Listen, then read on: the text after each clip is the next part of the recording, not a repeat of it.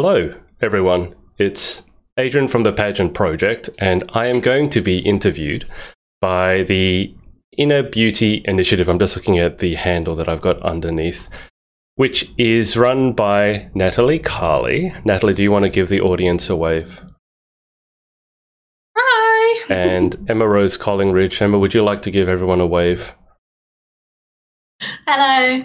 Thank you. You actually gave people a wave. Natalie didn't give people a wave. Even she's obviously nervous. She's not following oh, instructions. Oh, you couldn't see my hand. Oh, okay. uh, now they're going to be interviewing me, um, which I've had a few people say, "Oh, that's so exciting," uh, which I, I appreciate. Um, they're apparently a little bit nervous, which I find hilarious because normally it's a person getting interviewed who's supposed to be nervous. I'm very, very I'm very chill at the moment. They wanted me to begin the broadcast. So um, if you have any messages of support, not for myself, but for them, um, put them in the comments. And if you have any questions that you'd like them to pass on to me, um, Emma asks, is there anything that I'm afraid to talk about? And the answer is no. Um, I think some of you may have. Apart from the spider in the cup. Oh, I'm happy to talk about the spider and the cup as long as it doesn't happen again. Um, and I have two cups in front of me. Uh, but I don't know if any of you guys saw, but I, I did I did post I did post I did publish a book back in 2017 about mental health, and in the introduction I outlined that uh, my struggles with mental health, including being suicidal twice. So I think if you can talk about that, you can probably talk about anything. So if you have any questions, if you have any comments, put them in the questions. Otherwise, I'm going to relax for once and um, trust that Natalie and Emma can make me sound interesting because that's normally my job as the interviewer is to make my interviewees sound interesting and normally they are not all the time emma was very interesting she's probably going oh my god was i interesting emma was very interesting um, over to you guys She's the best. I mean, that's a good thing or bad thing. Is it like, hmm, interesting? Or, yeah, she's interesting. you know, side eye interesting. Your first on the spot question. well, if you're asking me, no, no, not the, mm, that was interesting, as in, you know, when, so, you know, no, no, Gen- genuinely interesting. Everyone has a slight different flavor with their interview. Some people won't shut up, some people won't talk, and then there's everyone in between. And then some people you talk about really fun surface things, and some some people you talk about deep things. Obviously, with Emma's interview, she had been through some issues as well, and I always think that hardship builds character. So when someone is very deep, particularly at Emma's age, is extremely young to be that deep, and she mentioned that she was um, sort of old, not old before her time, but very mature. And that only happens when you've been mm. through hardship. And certainly that's a comment that I was given back when I was in kindergarten. Was um, if you can imagine, you, back wow. in kindergarten, I was my teacher told my parents that my peers respected me.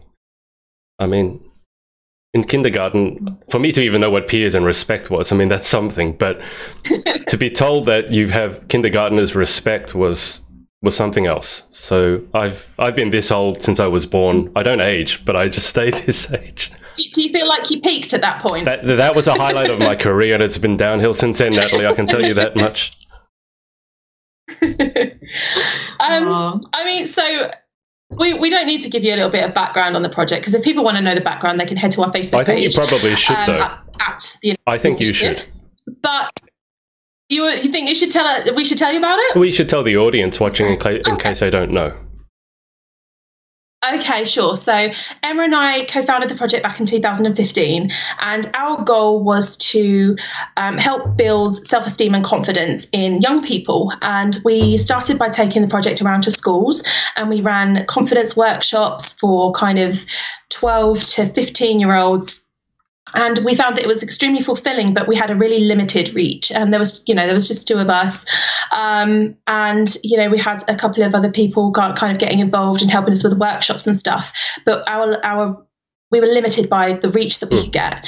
And so we've been brainstorming and brainstorming. How can we revamp the project? How can we ensure that our message me- reaches more people.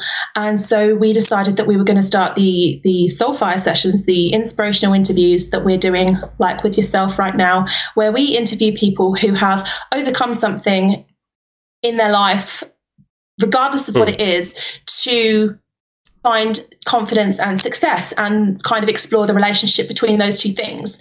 Um, and so we revamped and relaunched, and here we are. And it's good for us now to be able to share those stories as kinds of inspiration and motivation for the people that are watching, that are struggling with their confidence, that are really struggling with learning to learn to love who they are as a person. And hopefully, the interviews and the work that we're going to be doing in the upcoming few months in particular, Yeah. um, like our interviews with you, are going to really help people kind of on their journey to finding their own kind of self confidence and self love. Well, that sounds exciting. Yeah. We are excited. We're very Yeah. excited. We've got lots of really exciting plans in the works, and we can't wait to just share them with everyone. Get them all out there. re- reveal everything. Yeah. Uh, now, I told um, the girls that they have to keep an eye on the Facebook comments, so I'll let you guys do that. Um, there's a couple of comments there, but over to you. I, I have to. It's very difficult for me to to not run the interview, so that's why I have two mugs of tea, so that whilst I'm drinking, I can't say anything. That's fair enough. Um, so, our first question to you is Can you tell us about your journey to self confidence? Well, that's an interesting question. That's assuming that I think I am self confident, um, which I am in, in certain arenas. I don't know if anyone is ever um, super confident in every area of life. I mean, for example, I'm obviously super, I don't know if I call it confident, but obviously super comfortable doing this, doing an interview, because I've done Yeah. hundreds of hours. I've done hundreds of interviews, but also hundreds, if not thousands, of hours either doing them or editing them. So in this arena, I'm super confident, I guess you could say. Um, but if you took me, I don't know, to an R and B club, I would be the definition of the opposite. I'd be very much white man dancing um, or Chinese man dancing, and it, it wouldn't be a good sight. So I think confidence sometimes for a lot of, a lot of people it comes down to ability as well. So when you're good at something it's very easy to be confident. When you're horrible at something it's very difficult to be confident. So i've always been in the areas that i'm confident which obviously is interviewing and a couple of other areas it wasn't so much did i with a lot of hard work if i give you the simple answer. A lot of work um, whether it's going into interviews whether it's doing a live stuff with the technology or with tennis, for example, I taught myself how to play tennis. Um, and I have confidence in those areas just because I put so much work into it. And I think uh, Michael Jordan, the basketballer, people asked him, was he ever nervous taking, you know, the final shot to win the game? And he said no, because he he knew he'd done all the preparation he humanly could before he took that shot. And if it didn't go the way w- he wanted it to go, it wasn't because of anything he'd done, it just wasn't meant to be. So, in the areas where I feel confident, Natalie, it's simply because I've done so much work that no one could have asked more of me. So, it's really that simple, but it's a lot of hard work that's gone into it to, to give you an idea. Like, I can just tell you that, and it sounds simple, but I don't, I'm not a mm-hmm. huge believer in you can fake it until you make it. I do think obviously going in and, you know, trying to make yourself feel good, not going in going, oh my God, I'm useless. But I don't believe in the whole fake it till you make it. I think there's an element of truth to it. But I think a lot of people don't want to hear the truth, which is a lot of things you see someone who's successful at anything, whether it's what you guys are doing, whether it's what I'm doing, or anyone that you aspire to, it's a lot of hard work. So I'm sorry that's not a particularly exciting answer, but that's the answer that I would give you. Right. No, it's honest Mm, and i yeah. think that's what people need to hear is often people feel like it's luck um, i know that emma specifically has been told a lot that she's very lucky. And this was conversations that we had really early on when we very first met um, when emma was you know i think you were about 16 or 17 weren't you? And um, she said that the thing that the, the thing that came up in conversation a lot was people say oh aren't you so lucky? And she said to me something that was really profound for me to hear from someone so young is that the harder she said the harder i work the luckier i get and so i think you saying kind of preparation and and perseverance and putting in the hard work that's honest and i think more people need to hear that Can I fair. just say, it really Yeah. annoys me when people tell me I'm lucky. Like, I, I super mm-hmm. get it, and I super I hate, super hate it as well. I'm extraordinarily lucky, for example, that I live in Australia. Like I don't have Donald Trump as my president for one, and there's no war, there's no famine, all that stuff, right? I completely agree with that. But people used to tell me, "Oh, you're so skinny, you're lucky."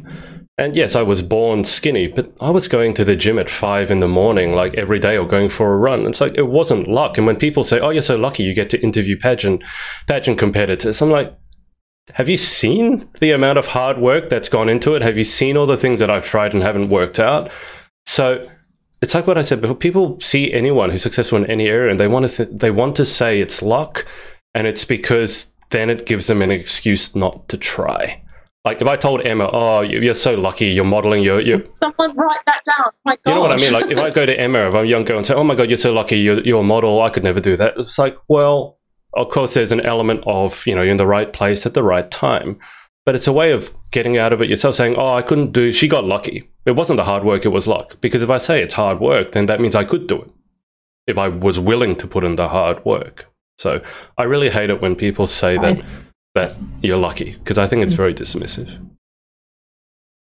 Yeah. That's brilliant. I think a question as well that a lot of people want to know, particularly from the UK as well, is how did you get into pageantry? What made you um, create the pageant project? Okay, well, that. let me see if I can give you the abridged version. So, I was tennis coaching, and I ended up coaching at an all girls school here in Sydney. That's where I was introduced to the problems that young women in particular have. Not to say young men don't have issues, but young women have their particular type of issues. Um, and I was always someone who was quite empathic and someone who wanted to help. So that piqued my interest. I was also very fascinated by psychology, still am. So I was thinking, okay, how can I help these young women? So I, and I always love talking to people, like in interviews. So I started interviewing um, women, but it wasn't pageant competitors. It was just any woman who I found inspiring. So I've interviewed musicians over in New York. I've interviewed personal trainers here. I've interviewed people from all over the place, from all walks of life, entrepreneurs, life coaches, um, you name it. I probably interviewed yeah. them. I then happened to interview one girl um, over here. She's very famous in the pageant scene, Tasha Ross and it was just accident. I, I, saw her in an active wear magazine, and I thought, oh, that girl looks pretty. She looks like someone who's driven. I'll send her a message and see if she wants to interview. I didn't think she would. She did. She said yes. I was like, oh, okay, God, I better get ready for this. And and then I found out about pageants. And then I went to a fundraiser of hers, met other pageant girls, told them what I did in terms of interviewing, and you know, when you first go into the pageant world, you very quickly network if you're willing to, and you meet one, you meet another. Yes. One meets introduces you to two becomes four. So then I interviewed another one. I interviewed another one. In fact, I think my third interview was with Alicia van Schoonhoven, who Emma obviously knows. This was way, yeah. way back when. Both Alicia and I were very different people. If you watch Alicia's interview, she'd probably cringe a little bit about it. She was super awkward. I was very awkward. We were both going through stuff. We didn't know it at the time. Uh, and it just got to the point where I was interviewing so many pageant competitors. I didn't want people to think that what I was doing was just interviewing pageant people.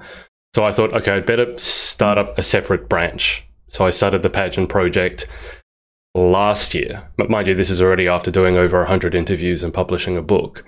But I started the pageant project and then, as fate would have it, the pageant project took off, and I dedicated my time to that area rather than dedicating it to what I was doing before. Um, and that's how it started. And the rest of it, as I said before, it's just a lot of hard work. Would you say that the interviews that you've done have impacted or shaped aspects of your life in any way hearing the stories and the struggles that other people have gone through and how they've learned to deal with that? Has that helped yeah, I, you in any aspect of your well, life? absolutely. I mean i always tell people one of the big gifts i've been given is perspective. So if you're ever around me i defy you to ever find me complaining about anything for more than probably a minute because i hate complaining. And when i find myself complaining I, I, notice it very, very quickly. And that's purely because when you've spoken to as many people as I have, um, whether it's someone, for example, I've spoken to you, Emma, obviously, about what you've been through, Um, and then when I was interviewing people for my book, hearing about women who had escaped domestically violent situations. For example, one of them had to jump off a balcony. I think it was a third story balcony or second story balcony. And she jumped off and she shattered her wrist. She'd been beaten to a pulp previous to that, so she was bleeding everywhere knocked unconscious. She knew she had to get out. She jumped off to escape and she shattered her wrist. She was trying to pick up a handbag. She couldn't work out why it wasn't working. It was because she'd shattered her wrist. And the only reason she escaped was because her partner at the time jumped off after her and broke his leg. So she ran away. He's broken his leg screaming at her. And then she ran to, she found a taxi. She had no purse, obviously. Um, she needed to get away. The taxi drove off without her, took one look at the blood streaming down her face, and just drove off. Um, another woman who I interviewed, she was in South Africa at the time. Her partner pulled a gun at her head and fired, just happened to miss. But she says that she felt the bullet go right past her ear and in bed in the wall behind her. She says at that moment she thought she had died. So you got to realize when you are interviewing someone like that and you're someone who wants to complain, not that I ever was, but if you're hearing stories like that and then you think you have any right to complain, you really need to wake up. Yeah. So has it changed me? Definitely. I would say the main thing is perspective. Um, I've always loved talking to people and I've been very good at getting their stories out. Um, for one reason or another, people trust me, so they open up. Uh, but in terms of how has it changed me, definitely the perspective. I don't think I have any right to complain, and I would think 99% of people in the Western world, anyway, um, and probably 99% of the people who ever watch this interview would have no right to complain. Bad stuff happens, I get it, but we move on. So, how did you come to write a book about those experiences, and especially with the the subject matter of it is something that is particularly close to my heart. Um, on the the kind of the the subject of the Inner Beauty Mm. Initiative partners with a project of mine as well called Q4, and it has been set up specifically to support women who have fled um, violent situations and have entered refuges and safe houses. So it's really interesting to Mm. me to hear how you came to be kind of on that path. if you picture someone who really wants to help, because that's me, I, I always root for the underdog. If someone's in pain, I know Emma said she can't deal with people being in pain. I think she meant physical pain. Mm-hmm. I, I'm the same with emotional pain. If and I'm very intuitive, so I can go into a crowded room and I can pick the person who's going through something. Not broken their arm. I'm not again. I'm not talking about physical pain, but I can tell when someone is going through something. I'm very good at it. Other people go, "How did you know?" It's just, I just I know. So after interviewing again so many people, if you imagine, it's kind of like I I've lived their lives vicariously. So it's not just I'm living my life; I've also lived their life and her life and her life. And it, you don't have to interview many people before you realize how many people are dealing with mental health, particularly anxiety, depression, suicidal thoughts, whether there's an attempt or not. Um, and if you just picture someone like me who loves creating content, loves talking to people, but also wants to help, it just made sense um, to to do that book. That book is called, by the way, From Fear to Freedom, and that's what I used to be doing was the Fear to Freedom project. I may still bring it back, but it was just purely about mental health and the struggles that women had been through. Um, and it just it came to me one. all ideas come to me when I'm in the shower or when I'm driving. Because Everyone those are the only those are the only two times when I don't have my social media. So with all the good ideas come to me when I'm in the shower or when I'm driving. Both times where you can't write the ideas down, I will say. So Yeah. it was um, yeah. I don't know. I, I, I like to think I get a lot of lots of good ideas. Some of them work out, some of them don't. But that was just one idea that I went, you know what would be really good? I, I interview people. I'm going to interview 10 women who've all been through stuff. I'll interview them in a video. I'll turn the videos into little movies, which I did. And then I'll transcribe the videos into written format and I'll release a book. So I worked out how to publish a book and I did that. So I think that's very similar to what we're trying to do with the project as well. Is just Yeah. to through the interviews that we're doing, just make people aware that they're not alone with what they're feeling. That mm. mental health, although it's not something that I feel people talk about enough, No. it mm. is growing, particularly in the UK, into something that is more accepted as something that can be talk, talked about. But I think particularly with what we're doing as well is just Yeah.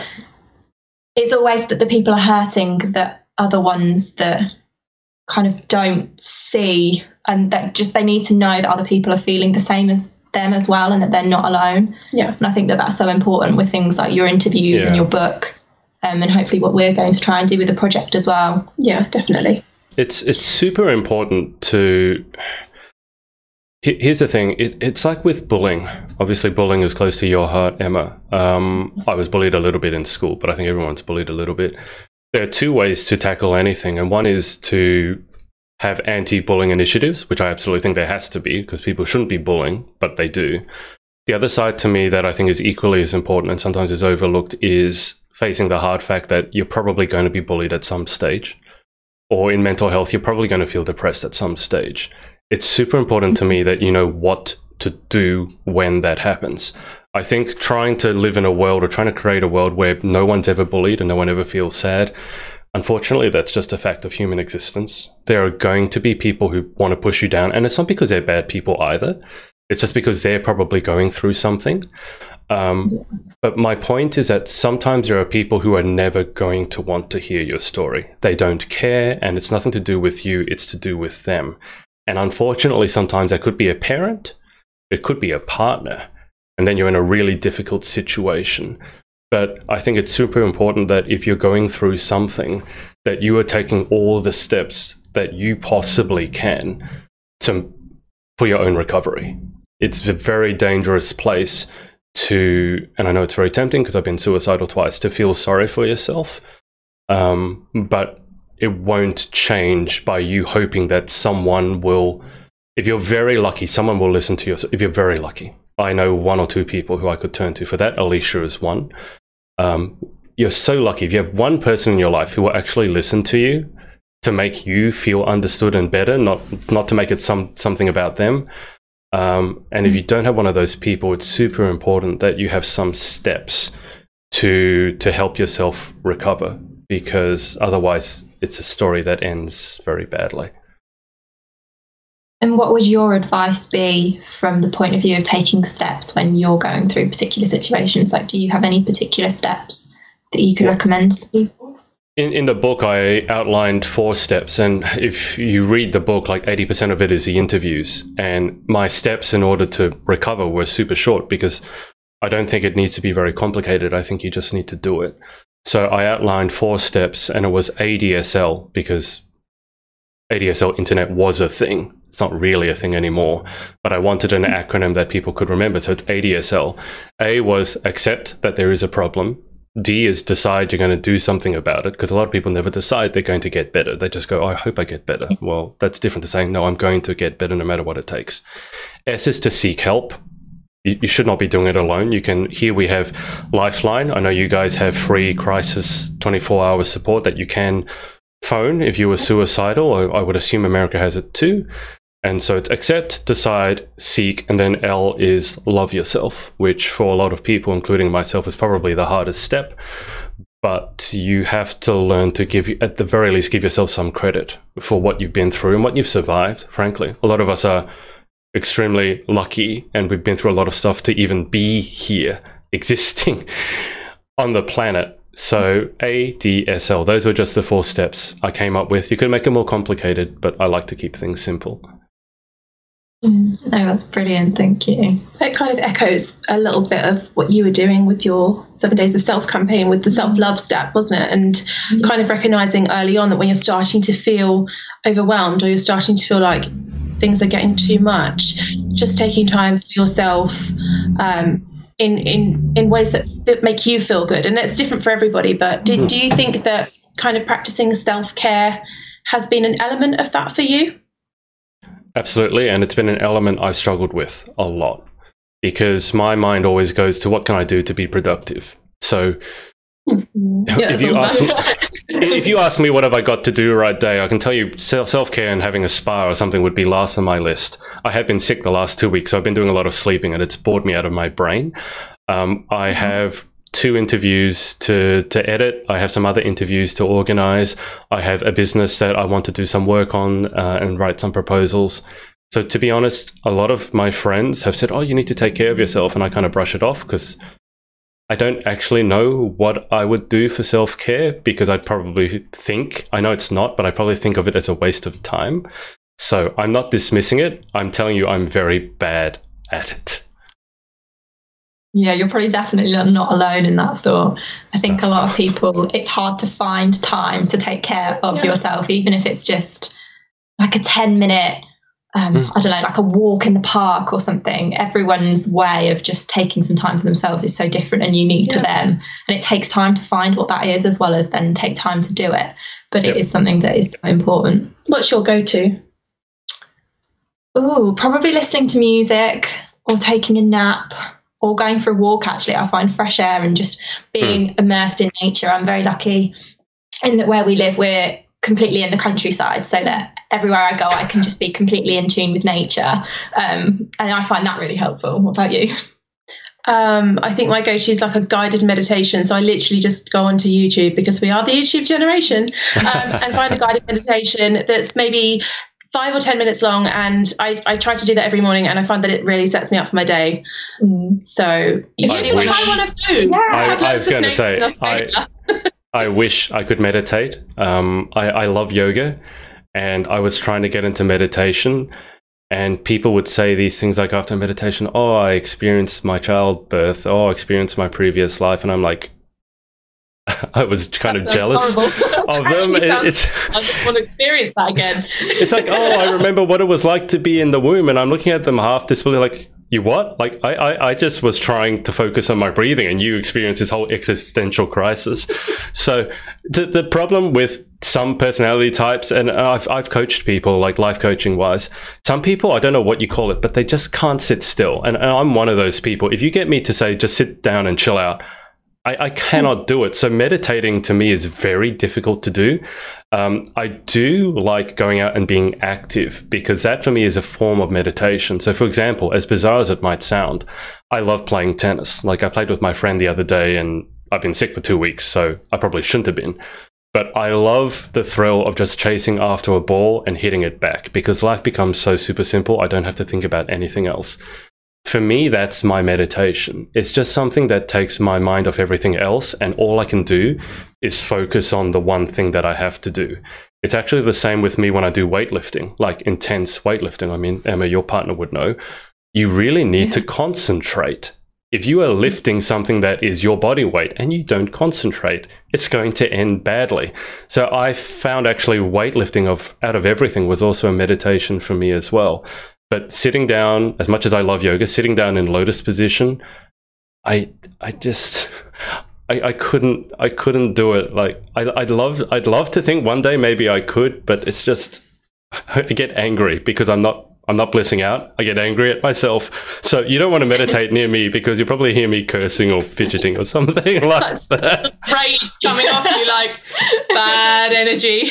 Exactly. I think, yeah. that, I think that is your form of self care, though. Just yeah. doing an activity that takes your mind off everything else. And mm. like Jessica Barkley said, um, that just working on things you love are a form of self care as yeah. well. So if anyone else has any tips on what they do for self care that could potentially help all three of us, yeah, please write them in the comments, well, and the, we will definitely bring see, them the out. The problem well. with Jessica Barclay is that she's got the same issue as me. She can never stop.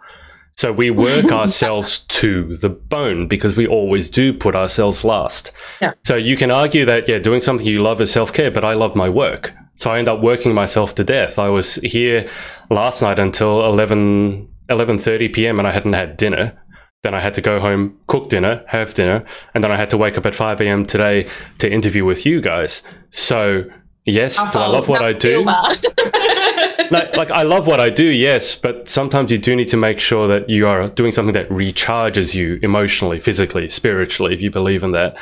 Not just work, work, work. I love it because then you work yourself to the bone and you end up sick, which is where I am at the moment. So now it's time to start doing guided meditations.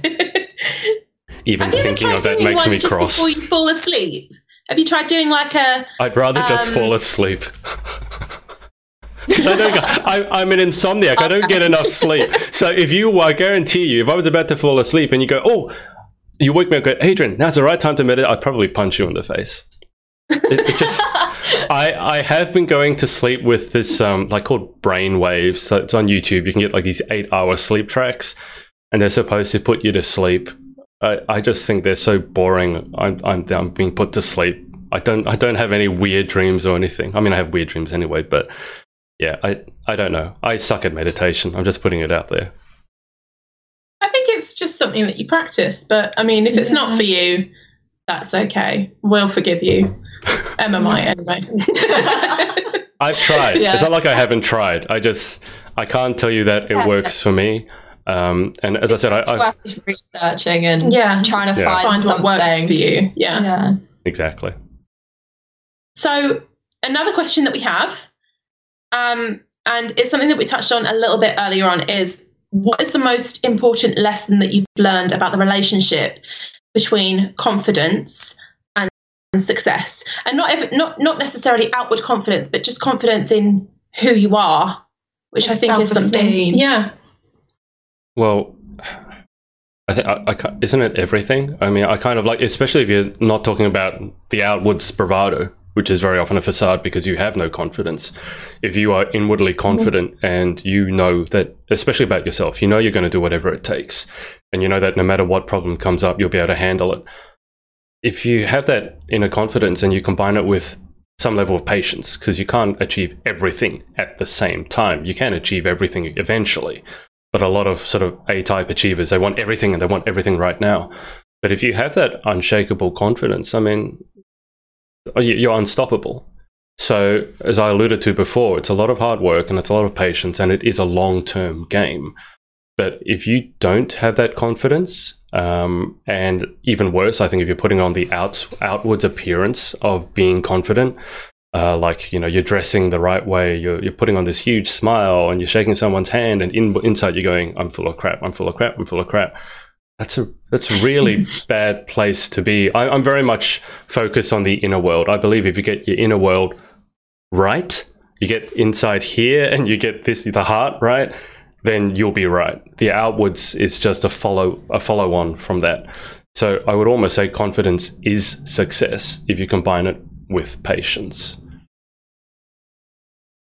that's a really good answer. Actually, Yeah. you passed. Thank you. Hooray. Do you, do you have any specific advice or things that you've done in the past that have helped build your confidence? Apart from obviously the hard Apart work, from the interviews and the hard the work, hard work. the book, the effort. The, that's, I mean, I, just summarising it for achievable, small bite-sized goals in everyday life. it, but it, it really is that. I mean, self awareness is a big thing as well. I, I think God puts us, whoever you believe, the universe puts us on, on this world with a certain set of talents. So there are going to be certain things that you're probably better at for, for some weird reason. I think everyone has a talent. I think if you're going, oh, I got it, I got no talent. Well, you have a talent for obviously having no confidence. But I mean, I'm joking, but everyone has a talent if, if they look hard enough. Unfortunately, not every talent is maybe monetizable. Like if you're fantastic at, I don't know, juggling, maybe you can't turn that into a million dollar business, or maybe you could. Um, but if you combine that self awareness of what am I naturally good at, and then I know as unsexy as it sounds, hard work, but if you put in that graft and you do all the hard work, you do all the study, and you look at the best people in the world at what they do, and you model what they do, um, that builds real confidence. Not, as I said, not, I have no interest in the phony, like they talk about the alpha male and walking into a room full with a smile and everyone will love you. I look at someone who smiles like that and go, What's wrong with you? Like, what are you hiding? And unless it's genuine, because for some people it is genuine. But there are these like confidence coaches and they tell you, put on a smile and everyone will love you. And I'm looking at these people going, oh my God, you need to see a dentist. So I think the hard work really does build your confidence. You mentioned step by step. I do think it does come step by step.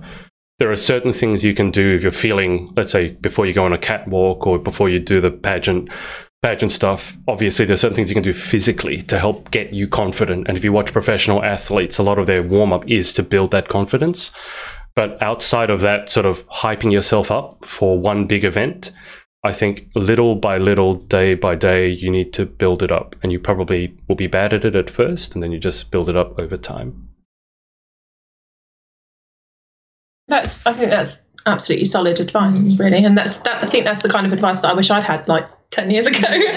to be honest, um, I know that obviously saying like those people who want to do everything now and have no chill. I am that person. Yep. so I think I think that's kind of what we're taught as a generation, isn't it? That um, step by step isn't a thing anymore, and that you have to achieve everything now. And there's there's all this pressure to keep up with timelines and mm. yeah, and, and like keeping up with people. And I just feel like the, the pressure element of that means that people's confidence is broken down more instead of building it up. And yeah. it's there kind of so doing many social pressures now, aren't there? A huge amount. A huge uh, amount. Uh, I'll, I'll give you so, one suggestion because you mentioned social pressures and social media is a huge part of that. If you are struggling with confidence, turn turn your damn phone off once a week for one day. Amen. yes. And if you can't do that, you have a problem. It's called an addiction. I know that because I went on a social media cleanse earlier this year and I gave all my passwords. People go, I'm going on a social media cleanse. And I'm first off, you posted that on social media. So, okay, how, how are you having a cleanse? Secondly, you have your passwords. Like, I deleted my app. It's not difficult to reinstall my app. So I went, I'm going to do this properly. So I gave my friend all my passwords. I could not log back in. And I will tell you, for that one week or so, it was only going to be one day or two days. And then I liked it so much, I kept going uh, to the point where she goes, Do you even want your passwords back? Like, I probably should. Um, but I don't know many people who have found social media to help their confidence. I'm sure there are. It's fantastic at building networks. Obviously, for what I do and what you guys are doing, it's a necessity. But if something is damaging your confidence, turn it off. If someone is bringing down your confidence, cut them out from your life. And yes, I know it might be difficult do it anyway. If it's important to you, do it anyway. Like find a way. But social media is just so damaging you, because people have talked about, oh, um, you shouldn't be comparing with yourself with people on social media. So you look at this really funny phenomenon, which is one person posts that, and then everyone else starts posting about it, and suddenly you, everyone's posting about not comparing themselves, and people are comparing themselves on their not comparing posts. They're going, "Oh, your post about not comparing was better than mine. I better do another one. I got more." Like, I'm like, just turn the phone off. It'd be so much simpler. I guarantee you'll be so much happier and you'll survive. You'll survive like we did before social media existed. So if social media is damaging your mental health, your happiness, just turn it off. Turn it off. That's absolutely really nice. Yeah, absolutely. So how another question relating to social media. Hmm. How do you deal with online negativity? Uh, do you want to? Do you mean now, or do you mean how I used to? Do you want the journey, or the journey? The yeah, comparison the of the two, definitely. Yeah. Okay. Well, initially I sucked at it because I don't like being criticized. I mean, I, I, I, am a perfectionist as much as I like to say I'm a recovering perfectionist. There's no such thing. Um, I like to do everything to the best of my ability with a subconscious belief that if I do everything to the best of my ability and it's perfect, everyone's going to love it. That's a that's false. Doesn't matter what you do, someone is going to hate it, and they're probably the people who even, haven't even taken the time to look at what you do and they start judging you already. That's fact of life, and it's just getting worse with social media today. So, in terms of pageantry, I'll give you an example. Um, there, there was a certain incident. It wasn't a scandal, but there was something here in Australia on the pageant scene that was quite divisive. And at that time, I didn't really know what I was going to use the pageant project for. And I was kind of thinking, well, if I don't know what to use it for, I shouldn't keep doing it. Then I realized, well, I'm one of the only people in the pageant world who has a neutral platform. I'm trusted by pretty much everyone who I talk to. I should use this platform to speak out about issues that people can't, or queens can't in particular, because if you are a pageant queen, and you, both of you would know this, there are certain things you can't say, especially on social media, because probably you shouldn't, but also it would, ta- yeah. you know what I mean? Like it would tarnish your reputation. So I went, okay, there are some things that need to be said over here. I'm going to say them. At that point, the floodgates opened. I got so many people messaging me in private because I didn't want to do it in public, saying, Thank you so much for doing this. I had one person who had been out of the pageant scene in Australia because she just she couldn't stand it anymore. She'd had such a bad time, and she said, "Thank you so much for doing that and for saying that." And on the other hand, I'd have people turning up on my social media pages saying, um, you know, they say to be yourself, and then you be yourself, and they'll say, "Oh, this is disgraceful. I don't think I should be following you anymore." Um, you know, you have young people looking up to you, and you shouldn't be saying this stuff. And all I was doing was being my authentic self, saying, "I don't think this is right, and I don't like the way certain people are acting." Um, and I learned a lot from that because that got me in a really bad way. I wasn't feeling good. I got pretty angry, and I learned a lot from that, and I moved on so, and that was only probably a couple of months ago before I started on my UK focus and the Galaxy focus. I was really searching for a purpose. And I found it when I interviewed Maria, and then here we are now. But now, if you put negativity on my social media, if it's valid, I'll look at it. Otherwise, I just turn it off. Like, if it's negative, pointlessly negative, I will delete it there are now conversations. I used to, you know, messenger conversations or Instagram conversations, and it bings, it bings, and you have to look at it. Now I don't look at them sometimes.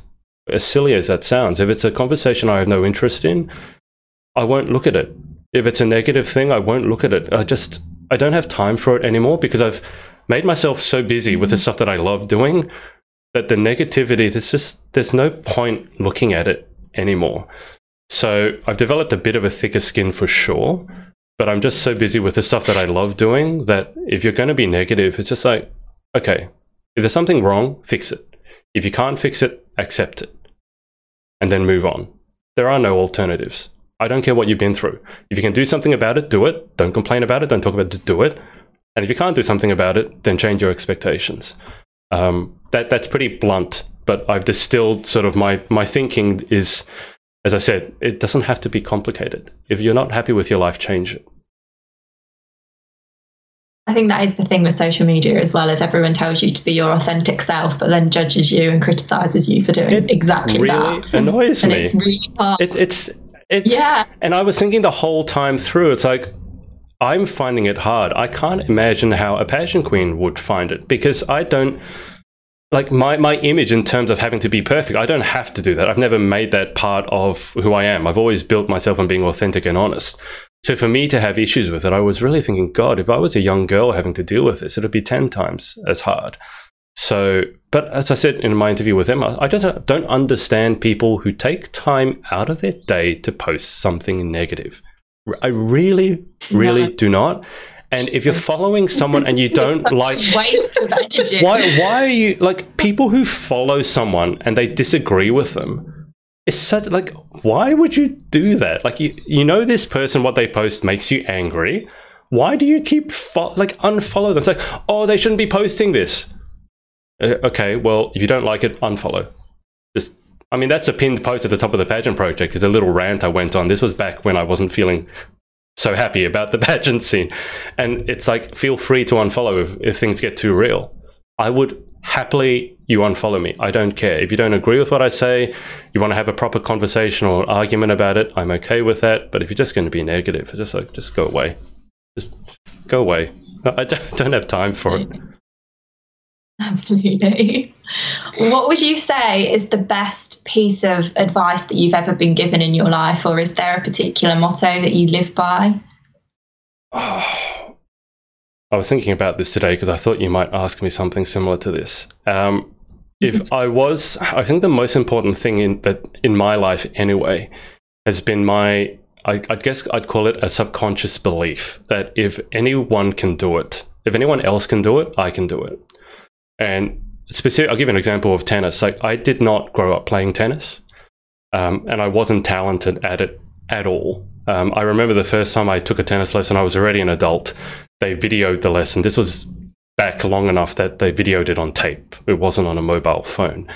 And I remember getting the tape back and I looked at it and I told my friend this the other day. I said, I looked like a, a flea, a, a flea that had ADHD swatting a tic tac. It, it was just, it was horrific what I was looking at. It was I had the sleeveless shirt, three quarter pants. I was like, oh my god, that's what I look like.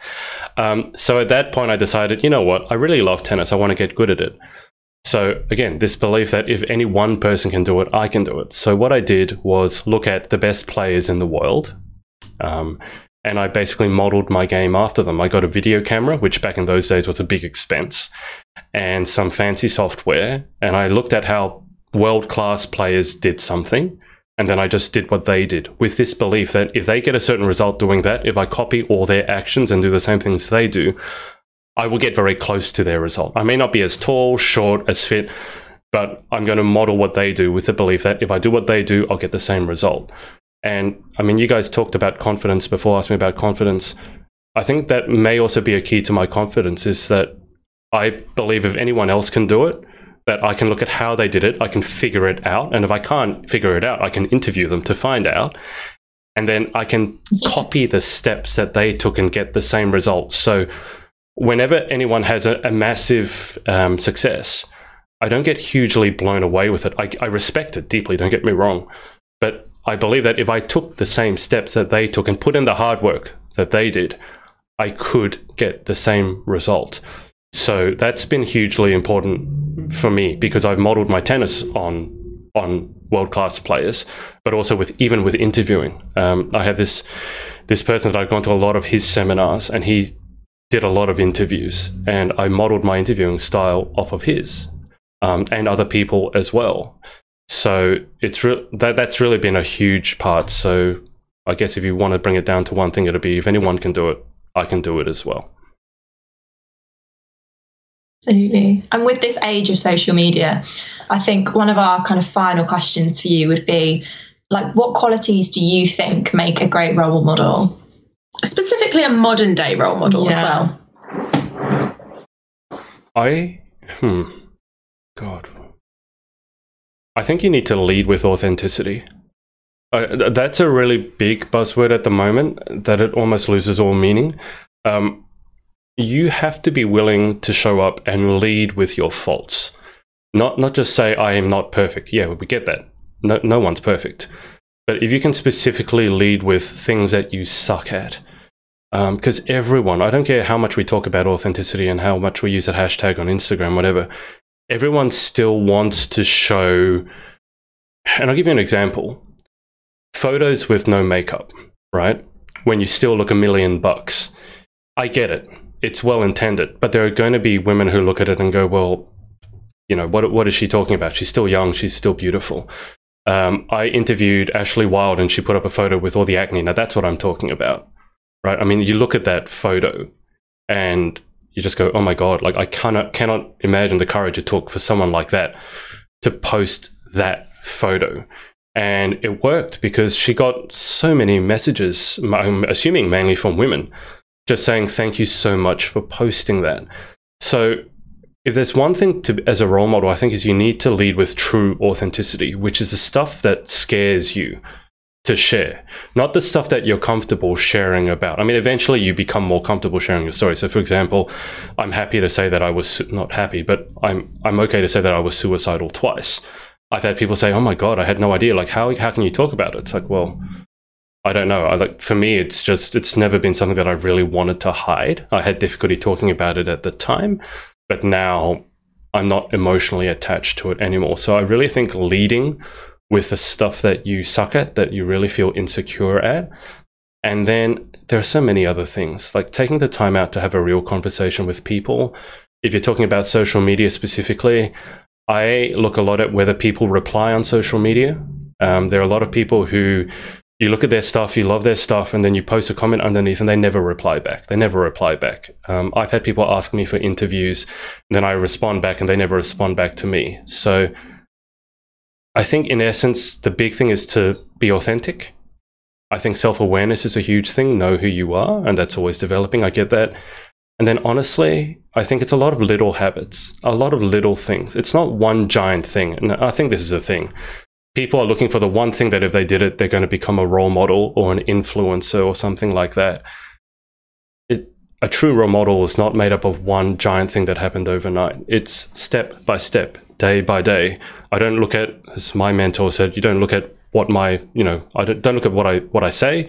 Look at where my feet have walked for the last year, my last five years, ten years, twenty years, thirty years, and I will say also, just to finish up, that influencers, like if you're going around trying to be an influencer or trying to be a role model, you're probably trying and thinking too hard. I think you just have to live it. I think there's a big difference between being an influencer and being a role model.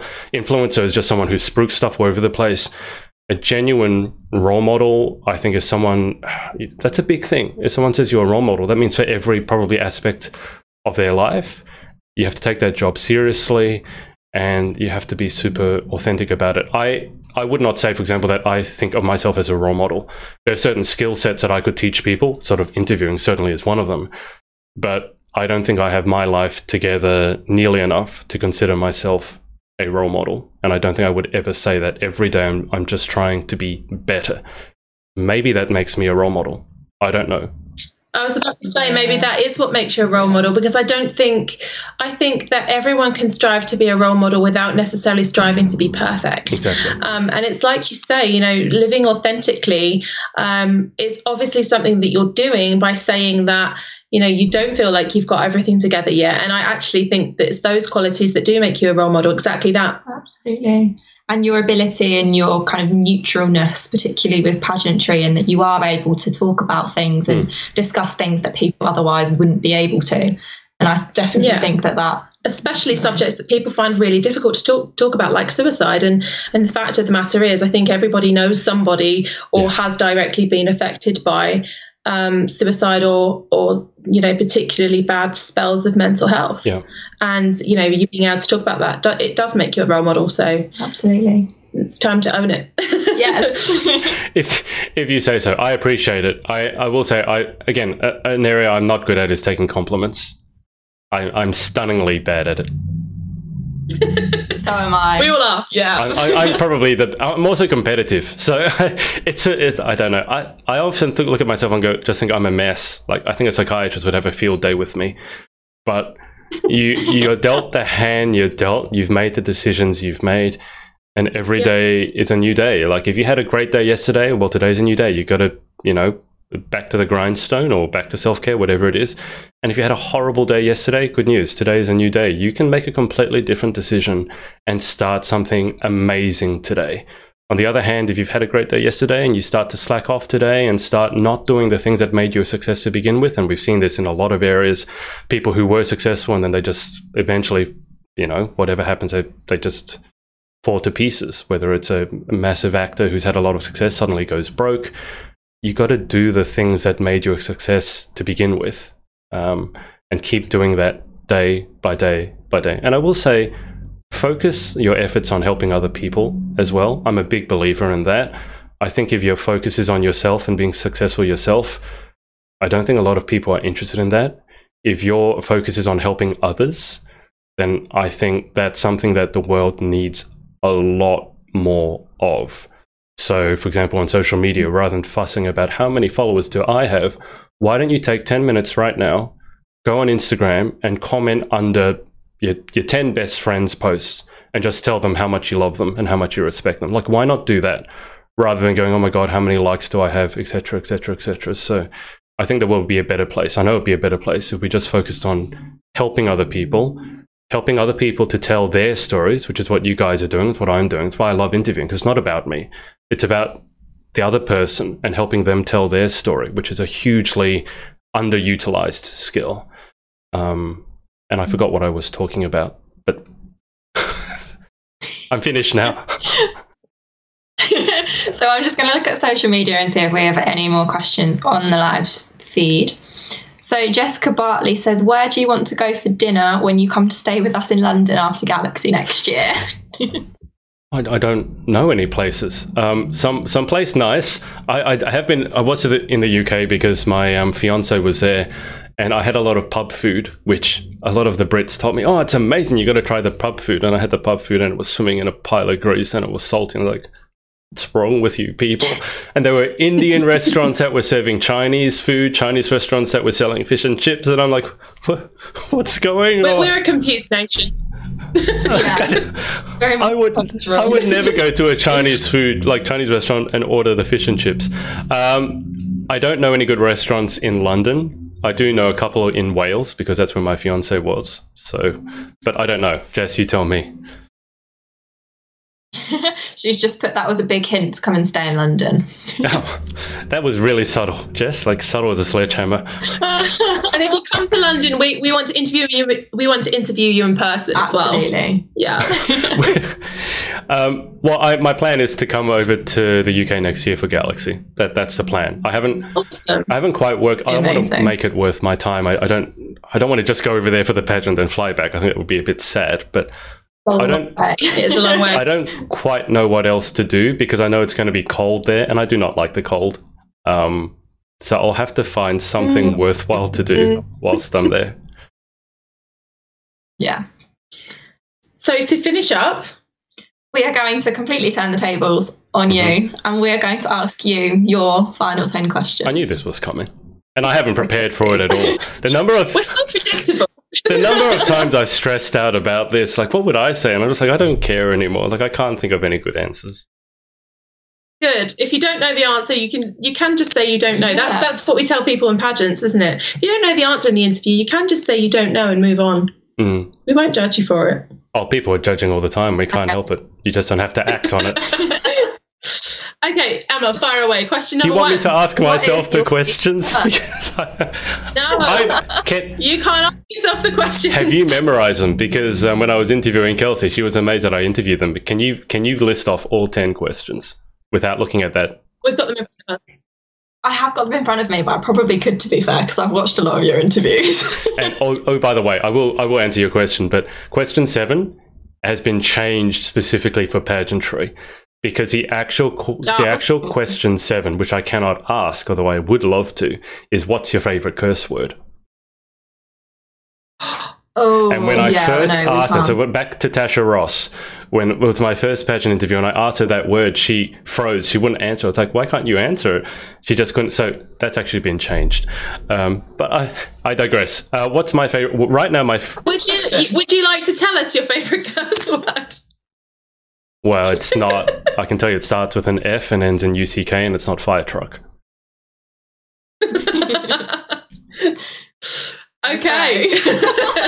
no, Now, well, that- hopefully that's not your favourite word, though. Well, so Emma, I mean, I I do like that word only because it's so versatile. I mean, it can be used as an adjective, as a noun. But right now, my favorite word is actually tea because I'm drinking this Earl Grey tea, and I'm loving the fact that it doesn't have any spiders in it. So if you were to ask me right now, it would be tea. Tea. Okay. And what is your least favourite word? Oh God. People people say can't can't and no, and they say it so often. It's like yeah, I get it, and I don't like people saying they can't, and I don't like people saying no. Um, it it would probably be what was it? I, gee, I don't know. Uh, maybe um. I, when you when you're interviewing as much as I have, and especially especially when you got to go back and edit the interview, and at one point I was going through interviews trying to cut out all the ums. It was a nightmare Wow. because I, I got so good at it that I could tell you what audio fa- waveform actually corresponded to the word um. So I hate Wow. the word um, and when someone keeps saying it repeatedly and then they combine that with, I actually hate the word sorry as well. Not from I'm apologizing, but when they're apologizing for themselves and say, "Oh, I'm sorry, I'm sorry," and I say, "Stop apologizing," and they go, "Oh, I'm sorry." It's those those two words combined. They say, "Stop saying um, I'm sorry." It's like, "Oh, don't say sorry." It's like, I'm sorry. Oh, um, and like, oh, so yeah, those those I feel two like words. that's a very British thing to do as well. Is that we apologise for everything. Yeah, is that an Australian thing to do as well? No, If it's, someone runs into you in a supermarket with the trolley and bashes you in the ankles, why is it that you're always the one that says sorry? That's so weird. because that's what you guys do. You apologize for yourself. There's, there's also people have different different brain farts depending on what country they come from. So Australians say um, you guys say m, Um, and then the Americans don't actually brain fart as much. Although if they do, they're more likely to say like. But Americans are better at taking pauses, not saying anything, and then responding. So That's really interesting. hmm. I feel a bit jealous about that. Yeah. Okay, so we've we've changed this question because we, we can't really ask you um, what turns you on because that means something quite different over here. So No, okay, in so life, that- what gets you excited? yeah that, i used to that, and the word is the, the question is supposed to be what what excites you the, the funny thing is again culturally excites if i ask an australian that what turns you on they get really awkward about it an american is fine with it and they know how to answer and the uk the UK people are somewhere in between. Some of them get it, and some of them get super awkward about it. But it's supposed to be about what in life what gets you excited. Uh, I would. I love a good conversation, probably over dinner and a glass of wine, or lunch and a glass of champagne near the ocean. I love good conversation. I love stimulating conversation. I don't want to say I love intelligent people. That sounds a bit, I don't know, like a bit elitist. But I love it when I can pitch and catch ideas with someone. And there are a couple of people here that when I do meet up with them and I can give them their, my ideas and they can throw it back at me or they can pitch me their ideas. I love that sort of an energy and that sort of a conversation. And having a glass of wine or champagne at the same time is, is a little bonus as well. That's self care. There you Yes, go. There's your self care. okay, so the opposite of that, what turns you off in life? I was going to say complaining, but since we're talking about it, I would say people who apologize for themselves all the time. I just just people. Oh, I'm sorry. I'm sorry. Like you mentioned, I I, I could probably run someone over in the UK and they'd say, oh, "I'm sorry, I got in your way." It's like, well, I I don't like it when people lead with apologizing because it really it gives a very bad impression. So when someone goes, "Oh, I'm so sorry for wasting your time," it's like, well, then stop wasting it. Like obviously you're not sorry because you're doing it anyway it's not I don't no problem with people again apologizing, but people feeling like they're kind of like invading your privacy or that they're a waste of space, that they don't own it, they don't earn it. I, I really dislike that. I find that a big turn off. Okay. Fair enough. What sound or noise do you love? Oh, the coffee coffee machine. Ooh. Same. Wh- wh- Whether it's the coffee, the, the machine making a coffee, whether it's a machine grinding the beans, or even if the machine is blowing up, because here in the office the machine seems to blow up quite a lot, just explode. I, I love all those sounds. Sounds dramatic. It is. It's hilarious. I'm here working and you just hear an explosion and people go, ah, it's like, that's funny. Oh my gosh. I need to go and work there. That sounds exciting. It's exciting. For, it's exciting for me. I think it's terrifying for them. Always keeps you on your mm-hmm. toes. So, what sound or noise do you hate? Okay, first off, I want to say that if you are under the age of about 5,000, you are not allowed to say in my interviews anymore nails down a chalkboard because at least in Australia, chalkboards don't exist, so you don't know what that sound sounds like anymore. So stop saying nails down a chalkboard. You are allowed to say scratching cutlery on china because, yes, that does still happen. But um, oh. I'm not going to say nails down a. ch- No. No. I'm not. And the sound of someone biting their fork. But Did you say biting their foot or biting their fork? biting their fork. Why would someone You know, bite like when their people fork? like drag their teeth across across their cutlery. Like I, I can't with that. That's that's Is this hideous. a pastime in the UK? You Do you know what I mean? When someone takes a bite of it, it's usually I find it's usually on the first bite. So they they put the fork in their mouth and then like bite down on it and then drag it out. Who are you hanging around? Is this a thing? It's like is this a cultural thing that I'm missing out on? That they Please tell me someone watching this understands exactly what I'm talking about. Like when people bite their fork. I I, I, don't I think know. Maybe I just need know to some really really eat your people. fork, obviously your food is not that palatable. I'd be saying, well, get some tastier food so you don't feel like you need to chew on your fork. Yeah, but maybe I cooked it so it would make good sense. Okay, well now we're getting closer to the truth. Uh, if you were to ask me what my Yeah. what, so it was my favorite sound. Was it, have we done? Oh, my least favorite sound. Your least favorite sound. Yeah. I hate the sound of gossip. So when, because I am near the sort of tea making station, so I love hearing the coffee machine. But a lot of the people go there and then they just start talking about stuff. And I maybe another answer is I hate sighing. I really hate people who sigh. So there's this person, a woman will come up to the counter and she's coming up to another woman. And the first thing she does, she hobbles over and goes, And I'm like, well, that's a great day. I mean, yeah, only going to go uphill from there. I just, I hate that. I just, just don't sigh. Lee and, and old man noises. Like my best friend, I was making fun of him the other day. I drove him to tennis, and he gets out of the car, and it's like, oh, oh, oh, oh. I'm like, That's just, getting beyond 30, I think. You do not Everything need to go to make that sound. You just don't. It's just a habit. And then getting sitting down, it's like, ah. I'm like, you didn't just run a marathon. You're sitting down. It's like that. That's a long way for you, is it? So, but sighing, I detest sighing. It's like the ultimate sound of self defeat. It's like, ah. And the, uh, you know they And want to knows what I'm ask you talking what's wrong, Oh. and I just don't want to ask them what's wrong. I just like, I just turn it. They sigh. No, Yeah. the mind And I- I run don't away. do it. It's never a start of a good conversation. No, exactly. So I don't start the conversation, which makes, I think it makes them feel really awkward because they sigh, they want human connection, and I just turn away with my cup of coffee. Like I don't want this. As I told you before, I don't want this conversation. You can sigh, commiserations to yourself, and I'm going to go over here by myself and have a great time. Fair enough. Just a little party on my own. Brilliant. Okay, so if you could have one superpower, what would it be and why? Oh, that's easy. I not necessarily superpower, but I want to be Iron Man. I, want to be Iron Man because he's cool. He's Okay. Robert Downey Jr. This is why I have the facial hair that I do because it's modeled off Iron Man. So it's not really a thing, Oh. but also his superpower is his intelligence and his creativity. And I think that's a superpower that everyone can aspire to. And I love the fact also that he's not perfect. I hate perfect superheroes. I hate Captain America. I hate Superman because they're boring. But I would love to be Iron Man, get in a suit, and fly. That's what I would love to do. I like that he doesn't hide who he is. I like that he's not trying to hide behind a secret identity. He's like, yeah, I'm Iron Man. Exactly. yep. So That's brilliant. that's my answer. Yes. Okay, so what occupation other than your own would you most like to attempt? Do I have to be able to do it?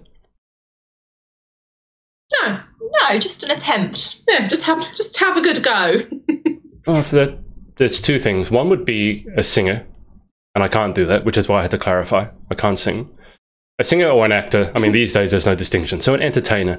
The other thing I'd love to do is actually be a public speaker on stage. I would love to do that. So, either of those two. Amazing. Okay, and what occupation other than your own would you definitely not want to attempt?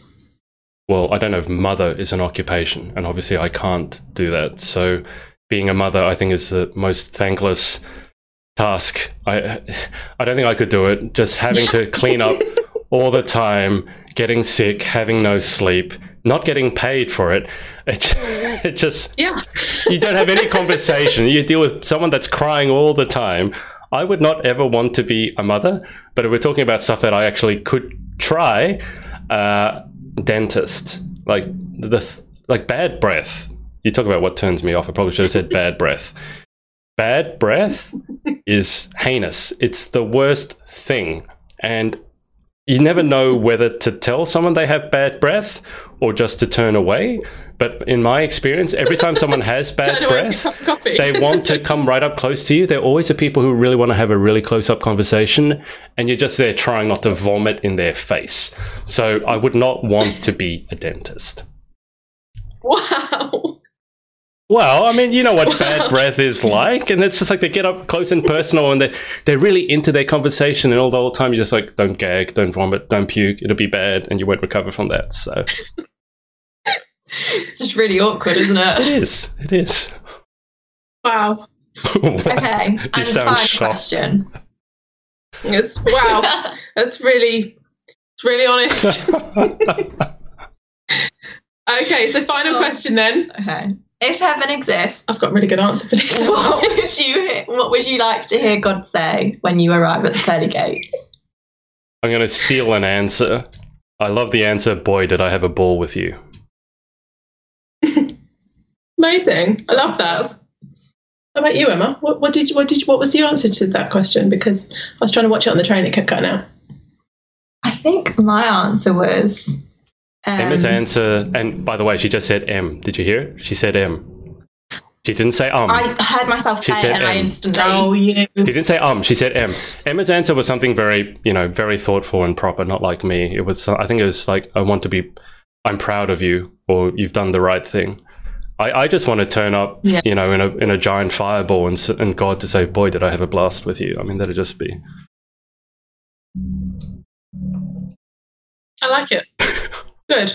Amazing. That's Oh, yeah. It's it's Yeah. been an eye opener for sure. yeah. About Once you have your eyes vomiting opened, you will never have them closed again. my favourite. Oh, well, honestly, thank you so much for waking up early and allowing us to interview you. Especially when you don't go to bed very early because you don't, you know, do a nice guided sleep meditation. I think if you ever want to piss me off, then if I'm allowed to say that, get me to, to do a meditation with you. And I'm gonna send you some links. You're gonna love it. I, I, I will punch I will punch someone or something because it's just like I'm quite far away, so I'm probably safe. I am coming to the UK. UK That, that gives me Oh, oh, not so safe. an added incentive to come to the UK. Stop sending me these bloody meditations. Just yeah, okay, all right. Well, I'll, I'll take me and my meditations. We'll just go and have a have a party on our own, like you were going to with your coffee. Yeah, but my party will be a lot more fun, a lot faster, and probably a lot more unpredictable as well. most likely. But no, genuinely, thank you so so much for answering our questions and entertaining us with this, and um, and being so. I mean, we've been trying to nail this down for a while now, haven't we? So, thank you so much. Um, we are really really grateful, and Absolutely. thank you to everyone who submitted questions. And Anthony knows what I'm talking about with the, the fork biting thing. I mean, it's just hideous. You need to like I don't know YouTube it or something. It's it's just hideous. If it's hideous, why would I want to YouTube it? Why not? Why would you ever want to drink tea again after you found a spider in your cup? Who knows? Life's many questions. What are the chances of that happening twice? You've In put, it, Australia, probably more likely. you've put than it out the there now, so I think it's going to happen again. You like you've put it out there to the universe. The universe is going to send you another coffee spider. Well, I will take a video of that one and I'll send it to everyone to traumatize them because every time I put up that video of the spider, I get a lot of reactions. No, yeah. No. When I come to the UK, I'm going to bring a lot of like spider practical jokes. That that's I'm already thinking ahead. You talked about this. I'm going to Yeah, get that that would be my a whole but we'll see how good your meditation is when i when you're meditating right and you're you've got your eyes closed and you're all hariyam i'm going to come over silently with a giant spider and put it right in front of you and then when you wake up we will see how how serene you are Probably the same kind of reaction as when I open my eyes to one of my children standing there, like, oh. um, well look thank you so much for having me i'll keep you guys on the line for just a sec uh, just whilst i end up the stream but um, anything else you want to do or are we good to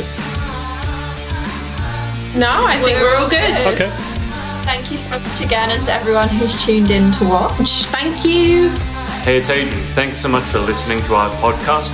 Make sure to subscribe to get details of our new episodes as they drop and connect with us on social at The Pageant Project. Speak to you next.